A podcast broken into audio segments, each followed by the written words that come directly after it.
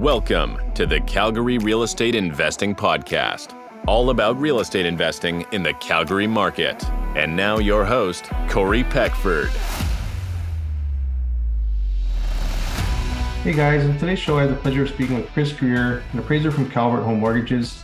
We talked about how an appraiser's evaluation can be different than a realtor's market analysis. We also talked about low ROI renovations, homes that are difficult to appraise, and features that can negatively impact the value of a property. Hope you enjoy the show. Hey, Chris, just want to welcome you to the Calgary Real Estate Investing Podcast. Can you start off by telling our listeners a little bit about yourself and what's keeping you busy these days? Yeah, nice to meet you, Corey. So, my name's Chris Grier. I've been an appraiser in Calgary for the last nine years. Lived here for about 20. Just after high school, I moved to Calgary.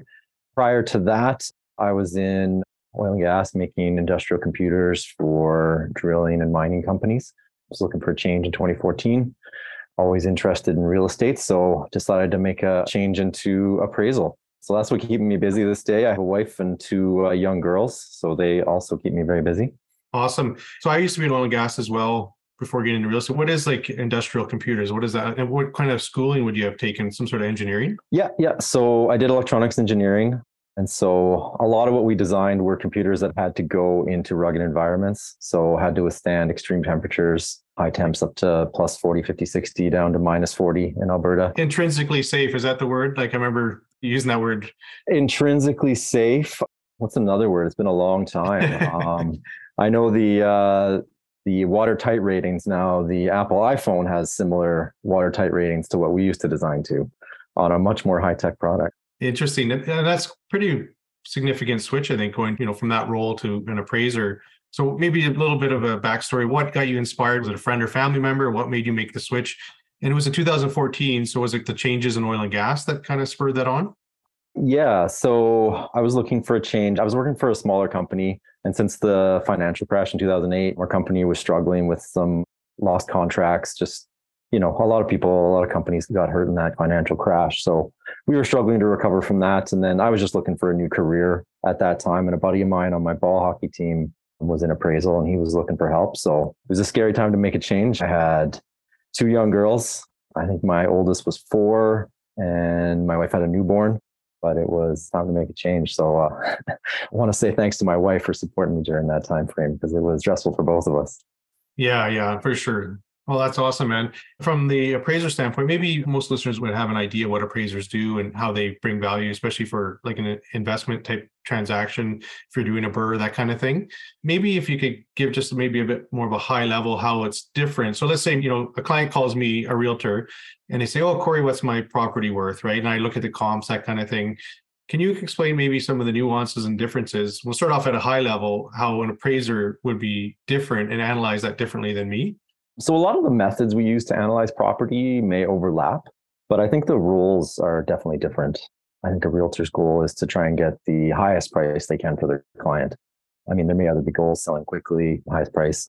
That's more your field. But from an uh, appraiser standpoint, we're tasked with providing an independent opinion of value. So we go through a comprehensive education program and demonstrate a number of years of experience in the field before we can get a designation and be a certified appraiser in the industry. So I can say working in this field for nine years now, some realtors are definitely harder to appraise for when they're selling a house because they're always pushing the top of that market. And when a realtor is pushing the top of the market, it can be difficult to find comparable sales in the market that will support their sale. I'd say there's a lot of overlap, but different roles for sure. I think you guys, you're looking at like the bathrooms in more detail. Like we also do comparables, but you're right about just how we're trying to push maybe the envelope, especially in a hot market like we're in today in Calgary.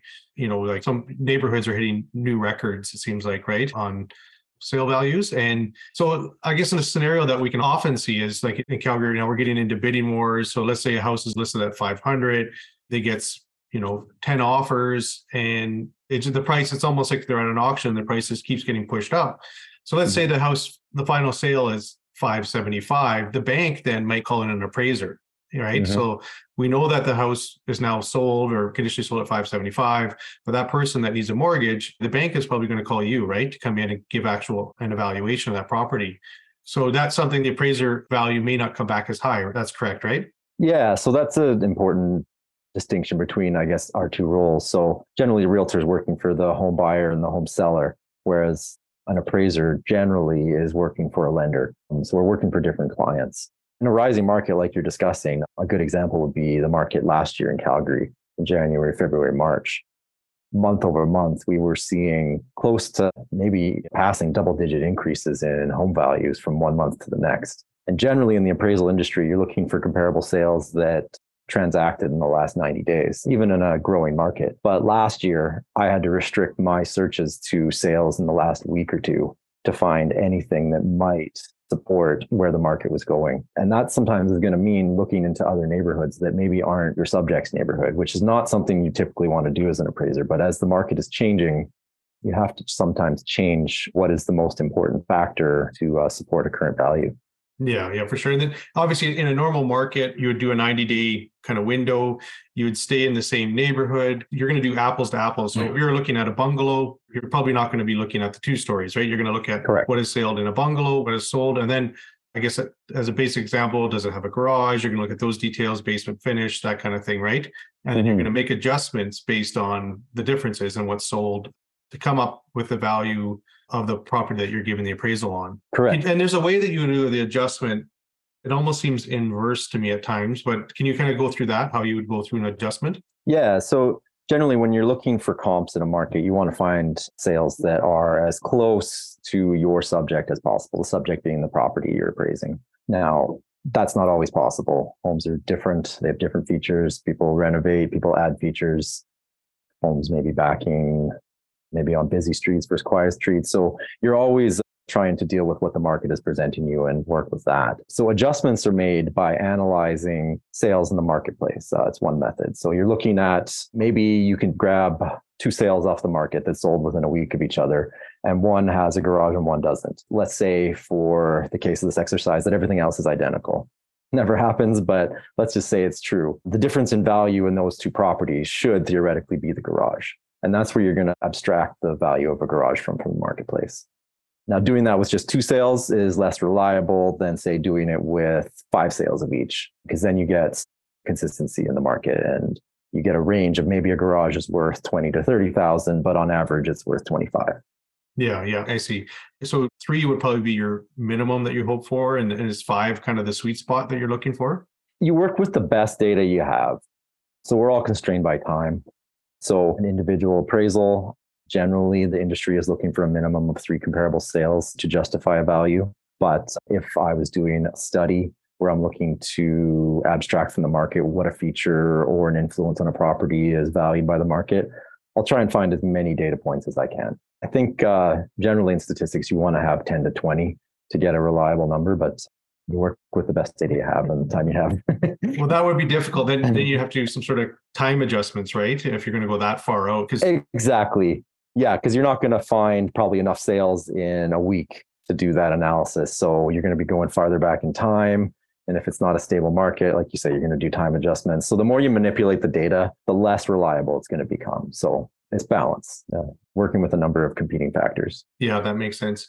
And can you explain kind of your role at Calvert? I guess you wouldn't be working for the big banks then, right? So you'd have an investment, maybe a property flipper, someone doing a BRRRR, and you're going to obviously be doing these appraisals for Calvert, right? So can you kind of explain how that plays out and what type of investors you're typically doing appraisals on?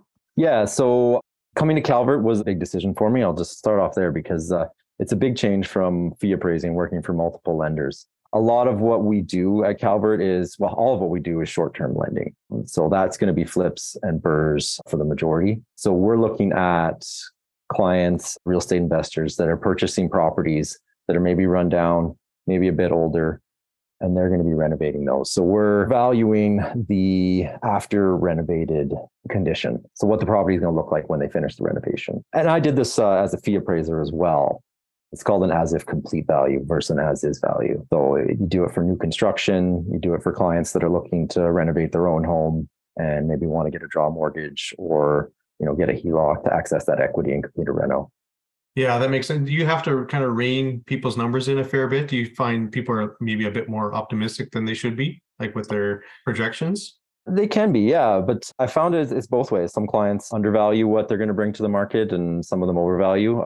A lot of it depends on the client's experience. If they're new to this industry, if they're new to flipping houses, or if they've been doing it for a number of years. So, yeah, sometimes they'll have a higher opinion of value than we will. And sometimes we learn, like a lot of times we will learn from our clients as well, because they're experts in the field as well. Um, as an appraiser, I have a wealth of experience in this industry, but I definitely do not know everything about every neighborhood and every type of house and every trend at every moment in time. So, always looking to learn from our clients and our team to get the correct value. Yeah, for sure. And then what type of things you find is maybe if you can share some items that are good on the ROI and also talk about some things that you would say maybe stay clear of if you're doing say a BRRRR strategy or doing a flip smart places to spend your money and smart places not to? So everyone wants a concrete answer on this type of question all the time. Yeah. But as with everything, it's kind of nuanced. Like uh, my guidance on that would be know your market and use your team. So, like your realtor is a member of your team as a real estate investor, your mortgage broker, your lender, even. So, look for the trends in the neighborhood where you are purchasing a property to flip or BRRRR maybe in a higher value neighborhood, say like Palliser, Lake Bonavista, you can put in higher quality finishes and like put in a higher value reno and get a higher return. Your risk may be a little bit higher, but your potential for profit would be higher as well. In a lower value neighborhood, you may not want to put in as high quality materials, maybe materials that have a longer lifespan. Thinking about BRRRRs, if you're looking to rent a property, you're going to want to go towards like features and finishes that are going to last a little longer. Okay, so match basically what the market is going to bear, right? So don't over renovate in a neighborhood that you know you're just not going to get the ROI. Like know your own experience as well, right? If it feels a little too risky for you, maybe you're taking on a little too much in your flip plan. Maybe you want to get more aggressive with your high end finishes in your next flip, right? Just know your capabilities as well. Yeah, for sure. And then, so areas that say, let's you mentioned the busy street. So let's say it's close to a cemetery or some power lines, that kind of thing. How much do you find that that would affect the property value? Adverse influences will vary how they affect the market value of a property. Generally, if a property is on a busy street, say like a drive or a boulevard, I see that affect the value, negatively affect the value somewhere around 5%. And so for a $500,000 house, that's going to be about 25,000. And that will vary. There's a range of how that will affect the property value. Like some boulevards and drives have four lanes, some have a divider in the middle, right? There's going to be a variance in there in how it affects the property value. Another example for that is appears to affect properties that have front attached garages most because you're backing into and driving into that busy street all the time. But if you have a rear attached garage and you're on one of those busy streets, it affects the value a little less because you're not always driving into that busy street. You still have the traffic noise, still have more traffic going by your house all the time. So there's still a negative influence, but but yeah, it can vary based on the extent of that influence. Yeah, that makes sense. And how about in Calgary? So what about direction? So if yard faces north, say versus south, are you going to put some sort of value on that? I have not seen a difference in value for that specifically just with north and south facing yards. Like views based on which way the yard is facing will have an effect on value. But uh, it seems like there's different segments of the market that prefer yards facing each direction, and it seems to balance out and not have an effect on value. I'd be curious with your feedback as well on that one. So in Calgary, typically a south or a west facing is more sought after, but as mm-hmm. to what is that worth, I'm not sure either, unless the comps can show it, right? But uh, if you're a newer buyer and you haven't had a property before and you haven't experienced different direction of a yard, it may not bother you. But once you've lived in multiple properties and you see what you know summer feels like in a south or a west backyard, it might make it more important to you, right? In Calgary, mm-hmm. anyway. Yeah. And again, like, so that's different segments of the market, right? The younger buyers will not reflect that in the pricing they pay, but the older buyers might. So it kind of balances out. That makes sense. Yeah, for sure. And uh, what about if you're looking at a property? This is a common thing for our investors is they'll look for a property that has an illegal suite. And generally there's equity lift when you go to the city and you get it recognized by the city and you go through the steps and you legalize it. So as an appraiser, what kind of value. Now we're just talking kind of like that five, six hundred thousand dollar property. Like now we're not north of a million or anything. What type of lift would you say something like that would do? So, over my appraisal career, the city of Calgary has made a push to legalize secondary suites. I think it was about four or five years ago when they started that with their registry. During that transition, I saw a number of flip properties make, I would say, six digit profit margin on having legal suites. But I've seen that disappear in the last few years. It's much more related to the cost to get the permit and put in the drywall, the extra furnace or um, air mover, just the required features on the property is where I see the value difference coming now. So depending on how nicely you integrate that suite, I've seen range from 10 to 30,000 for that, making a suite legal when it was previously illegal. Yeah, yeah, that makes sense. What are some common misconceptions when it comes to you know doing an evaluation on a property?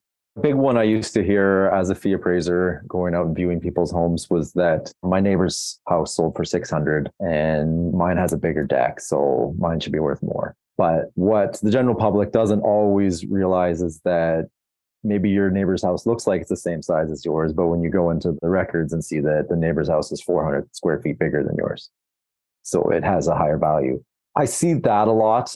I think homeowners. I mean, our homes are very important to us. It's like the biggest purchase anybody makes in their lifetime. We tend to think that the features we enjoy and value highly are the features that everybody values highly and enjoys, which isn't always the case. So, you know, a fireplace may be very important to one buyer, but it might not be to another buyer. Yeah, that's a great example. Actually, circling back to the garage example, we know with labor shortage, inflation. So the number in my head when I walk around clients, say a year ago, I don't see a detached garage. Going to put one in, maybe 25, 30,000. And now I'm hearing numbers like 40,000 to get a garage built, a detached. So as an appraiser, how do you guys kind of keep on track to what kind of lift on the ARV for some of these items? It's challenging, especially in the last couple years with inflation and especially the changes volatility and concrete and lumber prices. They've been going up and down consistently over the last couple of years. So it's hard to pin that down. We'll try and abstract it from the market we'll look at what contractors are charging what builders are charging for a garage.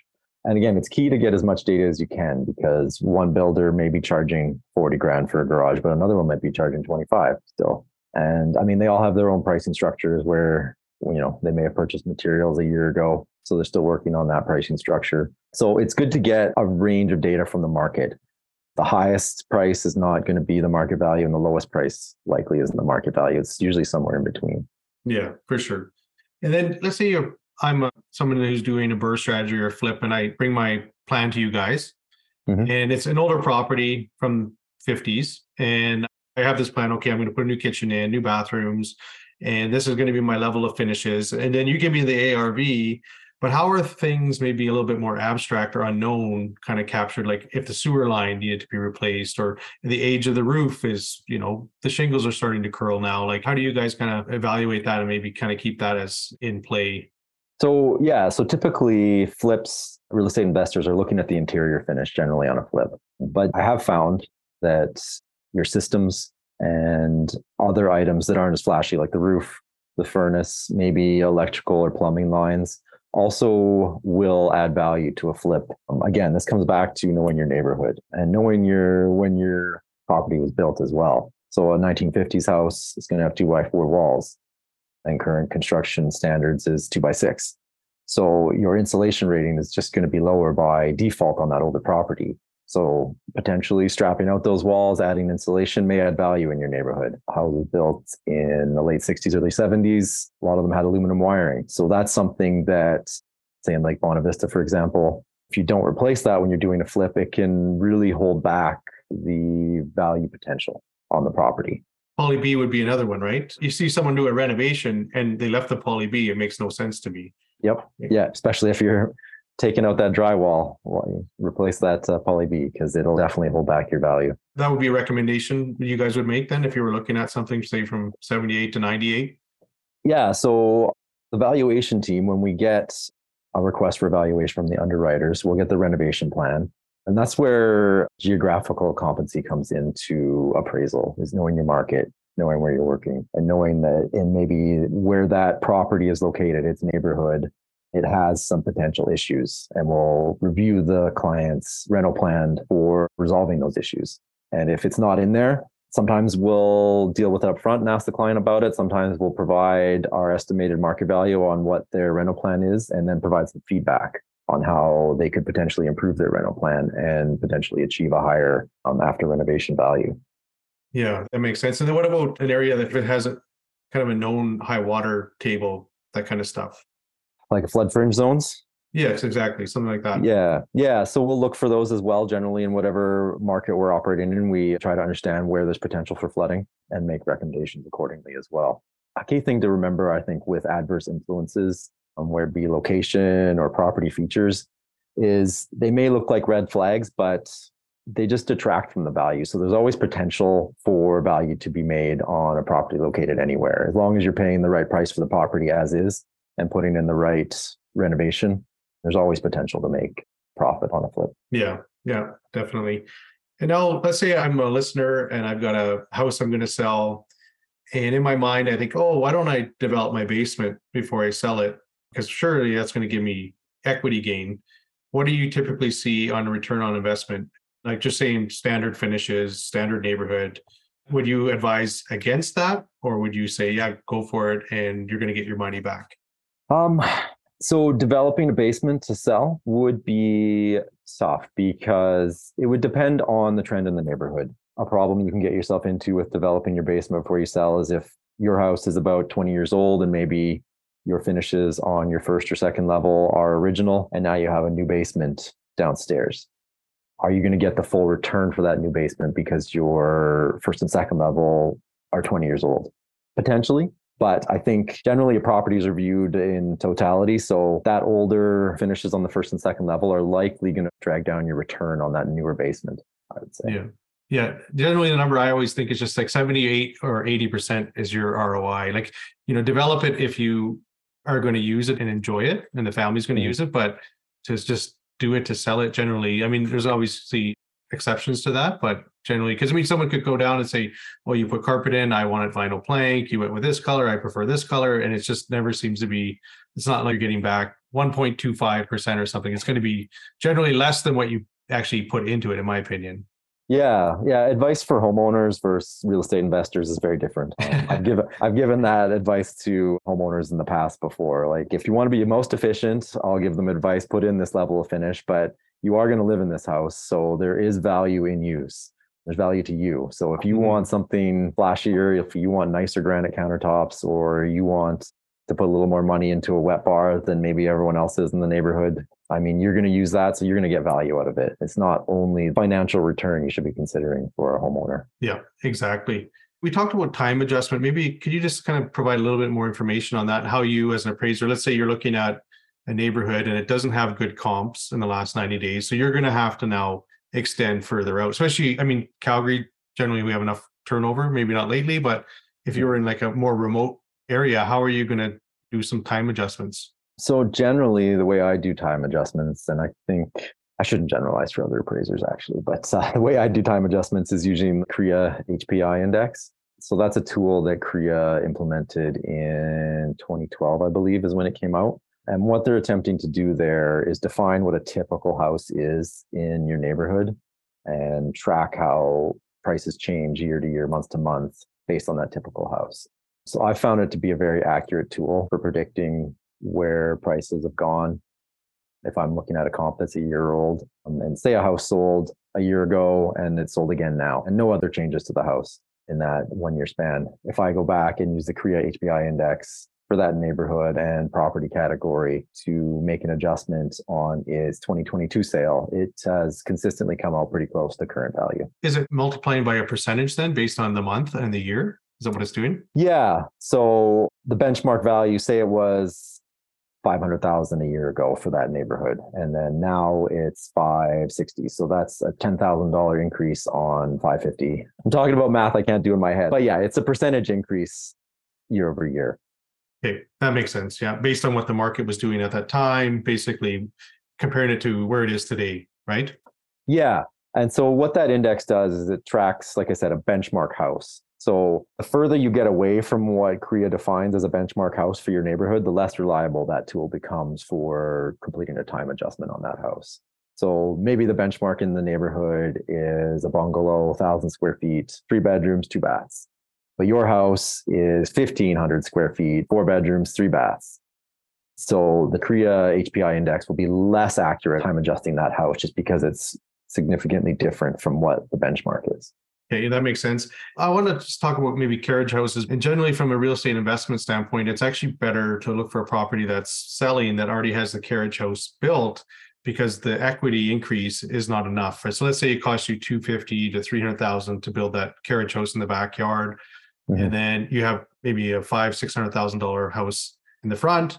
Generally it's only going to give you a lift of maybe 150 to 175 in that range maybe 200 if you're lucky. But then there's a loss there right? So like if you were the person that spent the five 600 on the front house the 300 on the back house you don't get that back generally in calgary is, is that what you have found and how would you kind of crunch those numbers for carriage houses i haven't seen a lot of carriage houses lately in my career but a few years ago i did seem to abstract from the market that they are value close to their cost to build. Like a couple keys there is you have to make sure you're taking out the cost of the garage because there's a garage that you're generally building them on top of. So that's not technically part of the carriage house cost to build, right? That's a different utility. And then the return on value for those is generally closer to downtown areas where you're going to have higher demand for that rental property because usually they're built to rent out. Some homeowners will use them for, you know, parents or or a, a child in college, things like that. But generally, they're built for income. Yeah, that makes sense. And then, so the, actually, what I find interesting is generally, like in the past, so if you were an appraiser for, say, the big banks representing them, you would show up, you actually walk through the property, you're taking notes, and you're looking at some of the finishes and the condition, that kind of thing, right? Because you're looking at a product that's there, it's completed. But now, as an appraiser, you're kind of looking at something in the future. Do you also go back as well and look at a final product to do another appraisal, or is it generally always like kind of future appraisals? So the way we operate here as real estate analysts is a little different than fee appraising because we don't generally go out and view properties anymore. We're working from what generally is called like a desktop appraisal method where we're just looking at the property remotely. So we ask the client for as many photos as we can get of the property as is if it's not listed on MLS generally we're going to want a detailed rental plan. Ideally, we can get the client to provide examples of previous flip work. So, what their work looks like. For some clients, we'll go out and view their work just to get a good idea of what their quality of work is, what type of finishes they put in these properties.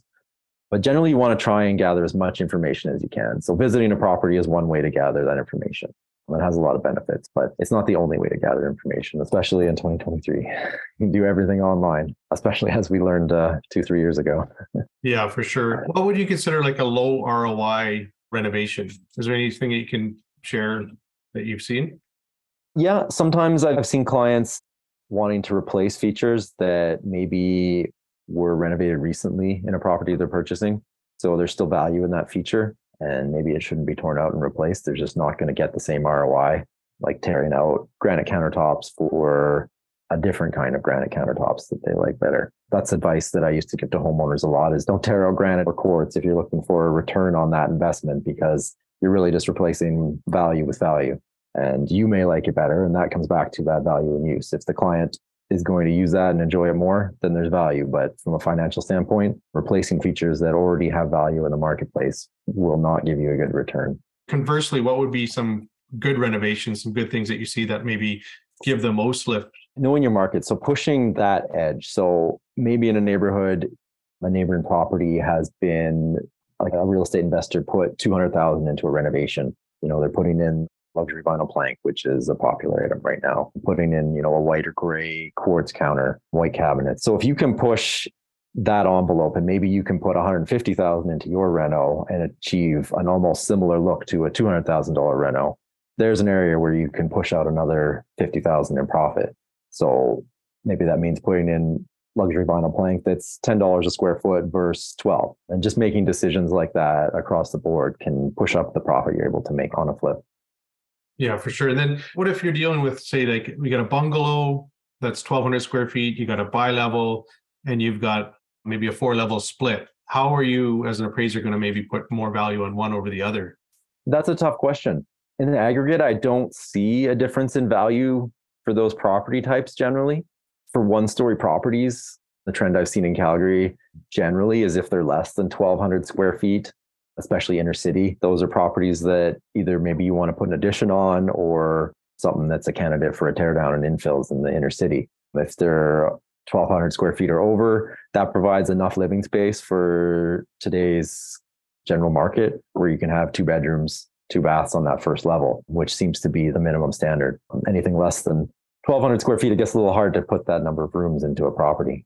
For sure. And it, it all obviously depends too on the owner and their purpose. If it's going to be a rental versus I'm going to live in this property, I would like an ensuite, that kind of thing. And you're right about that square footage of 1200 for sure. Yeah, and I mean varies by the neighborhood as well, right? Maybe that 1200 goes down closer to a thousand in lower price point and goes higher if you're getting into a higher price point up to a million. Yeah. And I've seen floor plan, it's amazing like you know, say a 1050 square foot bungalow. I've seen floor plans that really have maximized the space and I've also seen really poor ineffective floor plans where it's like, oh, you could actually had another bedroom where you just kind of, you know, the layout was really done very poorly. Mm-hmm. Yeah, we actually there was a client recently. They were renovating a bungalow, and the property had had an addition sometime in like the 90s. I can't remember exactly, but so it had a bit of a unique layout, and because of that, it had two and a half baths, which would have been unusual for the age of the property. And the client's rental plan was going to leave the bathrooms as is, which would have been unique for the market, where generally in the neighborhood there would be two bedrooms on the first level and two bathrooms. Because of the size, I think it was going to be three bedrooms and they were going to leave two and a half baths. And we suggested in that case to change that half bath to just another full bath rather than just leave it as is. Yeah, for sure. You're right about like also too. I've seen this with flippers and people I work with, where like say if you're in a community Lakeview, and if the current condition is not too bad on the property, they will add the square footage. Maybe they take the carport or mm-hmm. something, mm-hmm. or they just build a you know a full other 400 square foot addition onto that property. But if you're in a very sought after kind of higher price point community, that's when adding that square footage seems to be more important. Yeah. And that's where you'll get the return on adding that square footage. You may not get it in a lower price point neighborhood, like in the, the four to five hundred thousand dollar range. For sure. What would you consider a difficult property to do an appraisal on? So you mentioned cemeteries earlier. Properties backing cemeteries are tough because there's not a lot of cemeteries in the city generally. So you're not going to have a lot of comparables. So it's hard to extract what that negative influence is on the property. Even properties that are near cemeteries and where maybe you have to drive by the cemetery every day to get to and from your house, you may see an influence on the value. So those are tough. Properties that are unique for the neighborhood. If the neighborhood is primarily bungalows and then there's a two story in the neighborhood, those are tough because you are not going to find comps to compare to those in your neighborhood. So you're generally going to be pushed into comparing them to one stories or looking out into neighboring communities to see if there's any two stories or going back further in time, making time adjustments. All actions in appraisal that are generally going to lower the reliability of your comp data. So you just become less confident in that final value that uh, your comps are uh, indicating. So in Calgary, busy roads, I think, used to have a bit more of an effect on houses changing hands and selling. But lately, because of the low inventory, the market demand, it seems like almost anything right now is selling. Mm-hmm. Do you kind of take that into account as well when you're doing appraisals? Yeah. So generally, we'll have an idea like for busy road, your default may be to make an adjustment on that because of what your experience, what you've done in the past, and what seems to have been supported by the market. But like a step that every appraiser should go through when they're concluding a value is looking at all the data again. Does this adjustment that I'm making today and that I've made in the past still make sense with the market data that I have right now?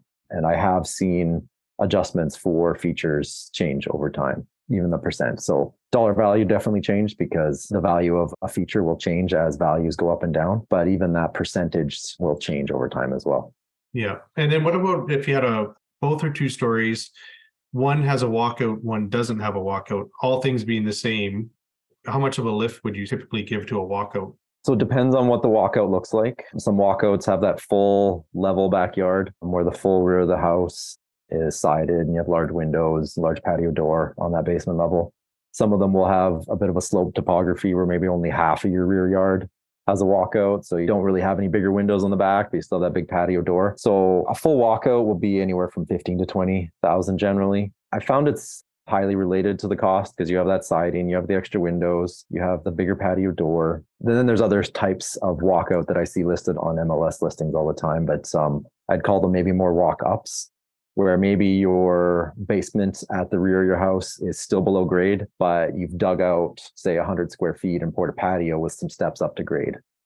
Generally, I'll call that a forced walkout. So you have a little less value for the walkout. There's still going to be value for that patio. And then you'll have, you'll see big common trend now in two story houses is to have your stairs to the basement are on the side of the house and you put that door on the side as well, which can be used for like a secondary suite in the basement. Still provides that separation. I like that design. I think it's quite smart. Oh. We're seeing that in a lot of newer subdivisions right now with the developers and builders. Yeah. Super efficient. Yeah. It's yeah. really low cost for the builders to put in as well. For sure. Yeah. And just exactly. It's, yeah, I think it's fantastic. Well, we're getting to the end here. So uh, I'm just going to hit you with just maybe a few quick answer, more personal type questions, finish off the show. So, what is a favorite hobby or interest that you have outside of doing appraisals? I think I mentioned this earlier. So, I, I play ball hockey regularly. I used to play semi competitively. I'm getting a little older now, so a little less competitively these days. and how about uh, getting any trips planned for this year for 2023? I think uh, nothing huge with interest rates rising, feeling the pinch like a lot of people are. So I don't think we're taking any big trips, but I got a couple weeks off in the summer. I think we're going to go visit some friends in BC. Maybe just spend some time in the, in the BC weather. Nice. Hopefully it won't be smoky. Right. Yeah. Where's somewhere you'd like to travel you've never been? Um, I love to travel, so it'll probably be a lot of choices. I know my wife would love to go to Thailand. We'd love to travel through Europe. Hawaii is a favorite location of ours, so always love to go back there. Yeah. Can't beat uh, 25 to 30 every day. exactly. Thanks again, Chris, for being on the show. And just there'll be links in the show notes, but what's the best way for listeners to get in touch with you? So you can reach me at uh, Calvert. My number's 403 278 0249. That's our direct front office line. And then my extension is 141. You can reach me at chris at uh, chmic.ca. If you want to speak to any of our underwriters, our senior underwriters are Rob, Garrett, and Sherwin, and they can be accessed through that uh, direct line I gave as well. Awesome. Thank you so much. All right. Thanks a lot, Corey. It's been a pleasure. Hey, thanks again for listening to the Calgary Real Estate Investing Podcast. I'm your host, Corey Peckford. I'm an investment focused real estate agent in Calgary, Alberta. I'm also an entrepreneur, Red Seal electrician, and I hold a master home inspection certification you're thinking about investing in the Calgary area, please reach out and let me put my real estate expertise to work for you. I can be reached at 587 893 2272. Follow me on Instagram at Peckford Corey, or my website is coreypeckford.com. Plus, we have a Facebook group. It's Calgary Real Estate Investing Group, so Craig for short. Please follow that. If you're getting great value from this podcast, please subscribe and leave a five star review. That would be greatly appreciated. Thanks. This is an I Love Mortgage Brokering production.